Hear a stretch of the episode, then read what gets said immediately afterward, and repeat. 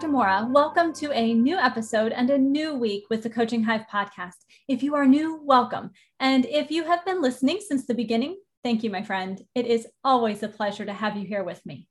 The month of June is all about embracing change. This can be a difficult process, but often well worth the fear we can feel. If you are ready to dive into today's podcast, let's get going. And remember that this podcast is family friendly, so go ahead and play it through your speakers as you listen. Let me set the stage for you. You are a passionate entrepreneur. You have a family, you have friends, and you have responsibilities.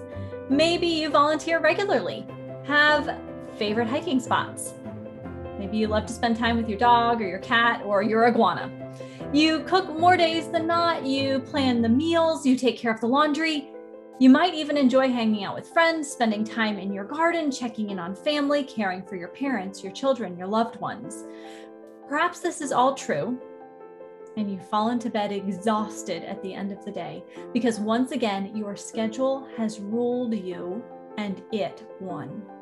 You are hesitantly approaching your health coaching career because of the potential for burnout and exhaustion, and goodness knows you are already tired. But what would happen if you had a magic wand that could give you the power to manage your schedule in a way that you still got your work done? You had time for friends, for family, for the important experiences in life without getting exhausted. Would you approach your health coaching career with commitment and confidence if you had that magic wand? There are wildly successful, passionate entrepreneurs all over the world who accomplish this feat of magic, except it isn't magic. They manage their schedule instead of being exhausted by their schedule. Amy Porterfield calls it adding more intentional margin to her schedule. And she recently introduced a four day work week for her employees. There was a recent podcast episode, I believe it's episode 378, where Amy said, I wanted more intentional work margins for my team and for myself so that we could spend more time with the people we love, doing the things we love. Two, for many years as an entrepreneur, I didn't even know it was possible to not work seven days a week. I hate to even admit that, but it's true. I don't want that for you. I don't want that for my students. How powerful is that? She doesn't want that for her students. She doesn't want that for any entrepreneur to not have days off. As a student of her Digital Course Academy in the past several months, I have seen firsthand that she is always looking for ways to encourage balance and taking charge of her schedule rather than her schedule taking charge of her. You can even see this in the quote that I just shared with you from her podcast episode. But she isn't the only one making these shifts and recognizing the importance of balance and insisting on saving time for life, for living. We get one chance. Now, kind of in another vein of examples, it's often talked about that six years ago, Gary Vaynerchuk wrote a blog post stating that he worked 18 to 20 hours a day. He has had huge growth in his business that can make you the kind that can make you green with envy. But who wants that lack of balance? In fact, Gary Vee recently came out saying that he is now getting up to 10 hours of sleep a night thanks to COVID. He he is getting the necessary sleep because he had to slow down. He is being incredibly productive during his waking hours. Think about that for a moment. If he is sleeping up to 10 hours a day, that leaves 14 hours left for work. I know that's not a good balance either, but stay with me. He was working 18 to 20 hours a day. Now there are only 14 hours available, but he is still being productive and successful. If you do the math, he has up to six hours less per day to work than he had previously, and he is still being successful.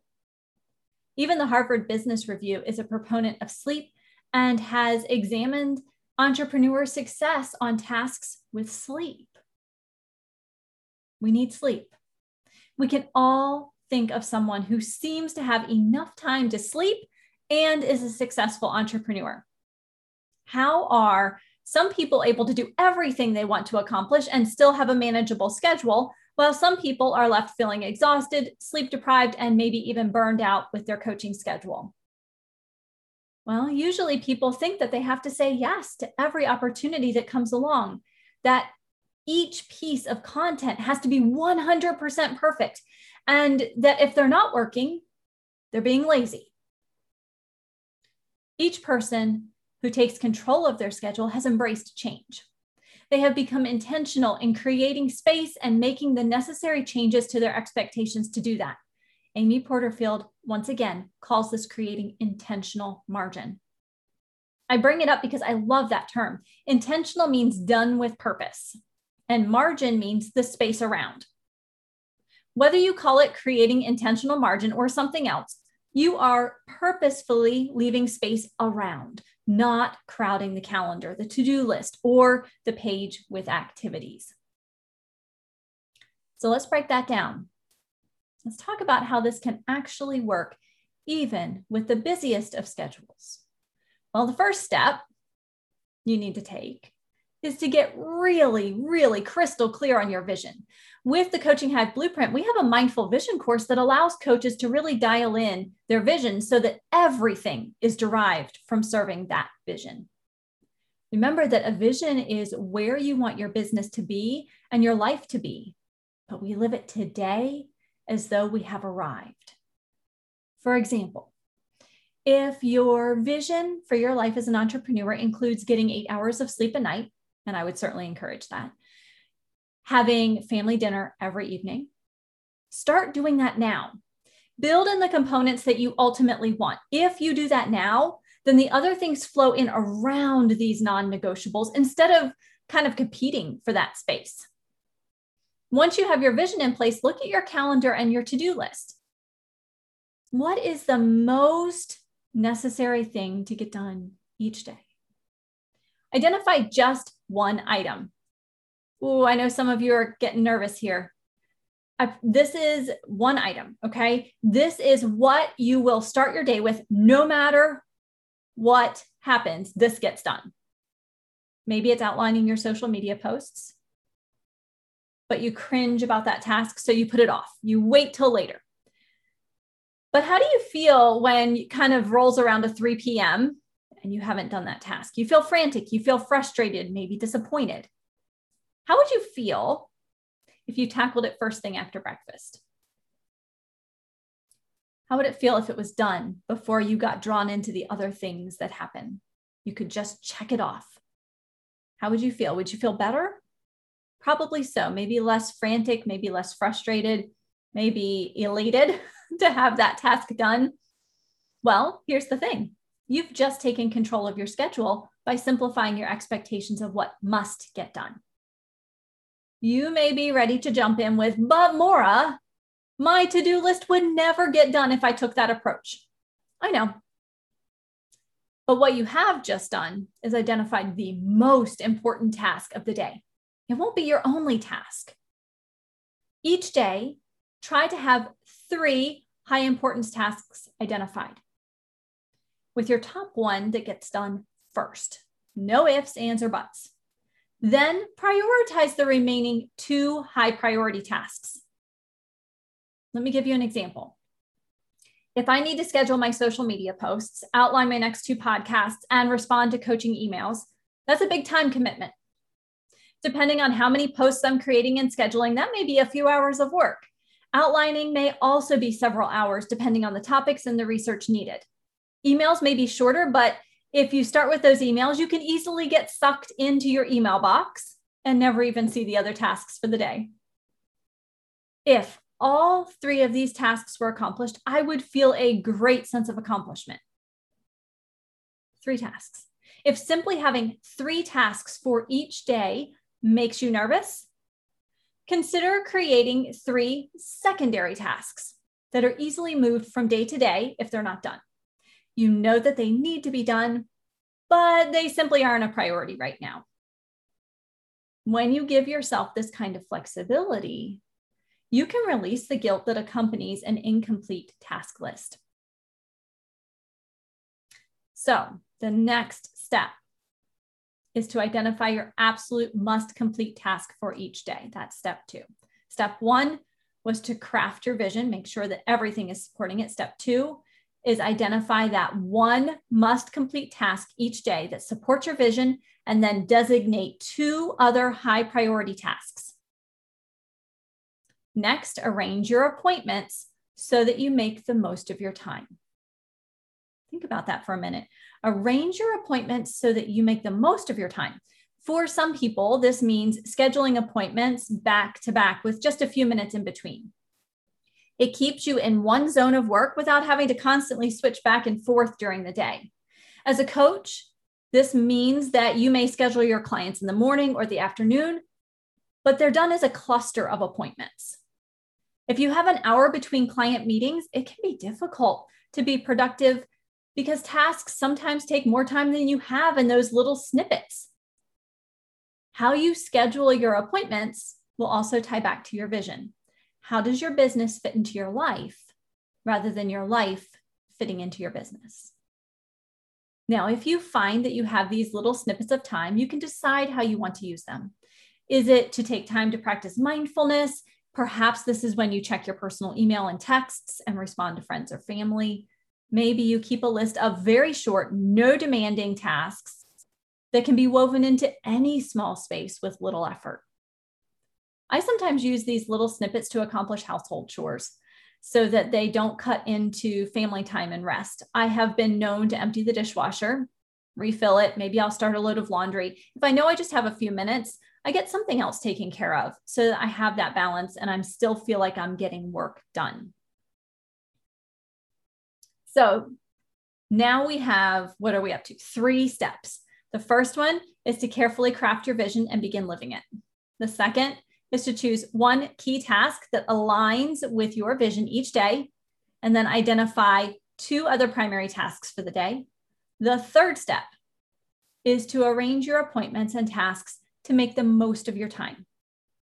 Finally, and this is a big one, tell yourself every day that perfection is not necessary.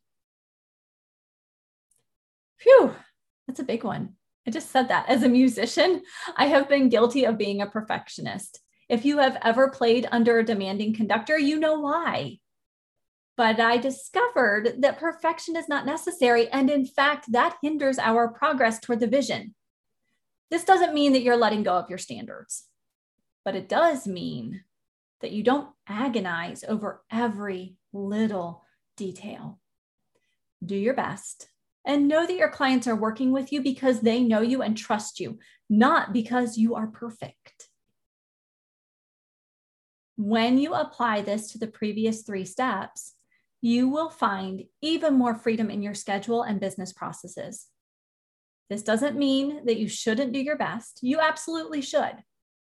But your best doesn't need to be perfect. It allows for wiggle room, it allows you to be human. A mentor of mine has typos in his content, but he doesn't worry if it doesn't get in the way of the meaning. He would much rather share his knowledge with the business world than get stuck in an endless cycle of revisions. He would rather start the conversation than delay the important conversation for the sake of a tweak of a copy. He takes action because he isn't committed to being perfect. He is committed to action and he has developed a highly successful business as a result. So think about this. When you read an article and see a typo and cringe, ask yourself, would I rather have missed this article because the author was still proofreading? Or would I rather have that important information right now with the typo? Chances are you would prefer to have the important information with the typo then be denied the content for weeks or months as the piece went through countless revisions. So there you have it. The four steps, your magic wand to taking control of your schedule as a coach entrepreneur. This is a process. It's not going to happen overnight, but I can tell you it's worth it. Are you going to continue as you are right now? Or begin taking control of your schedule to build in time for play and rest with your family and friends. Maybe you still aren't convinced that this could possibly work. that it could help you move from hesitant to committed and moving forward with your vision of being a health coach. But I wouldn't share these steps with you if I didn't know that they work. How do I know this works? If you have been following me for a while, you know that my schedule is anything but simple. I teach eight college classes a year, homeschool our middle school son, consult with a health and wellness company, and run the Coaching Hive, which includes a community group, master classes, mentor calls, and this podcast. I haven't always gotten it right. But I find the more I commit to the process that I shared with you today, the more intentional margin I create and the more satisfied I feel. I am more productive. I'm more creative.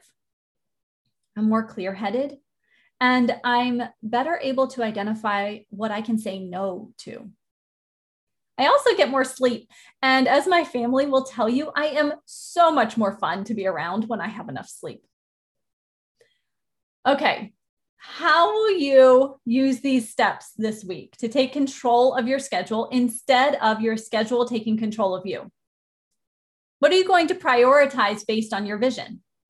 How are you going to tackle each day with a top priority?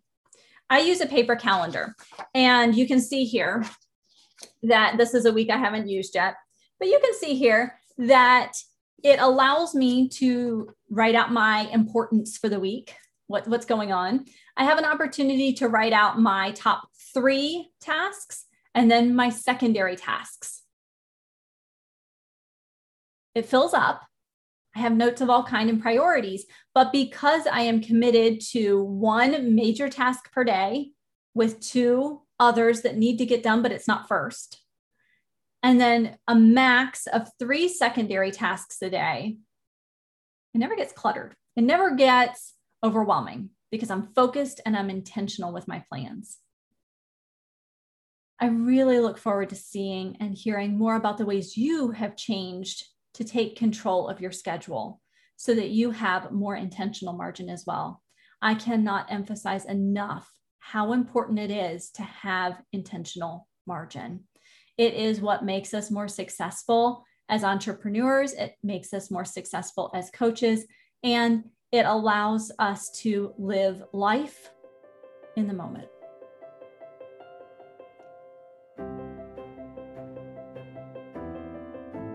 I always enjoy when you reach out on social media to connect. And if you found this episode helpful, I'd love to see your review on Apple Podcasts so that we can reach more people. As always, thank you so much for listening, and I'll see you back here next week for another episode of the Coaching Hive podcast.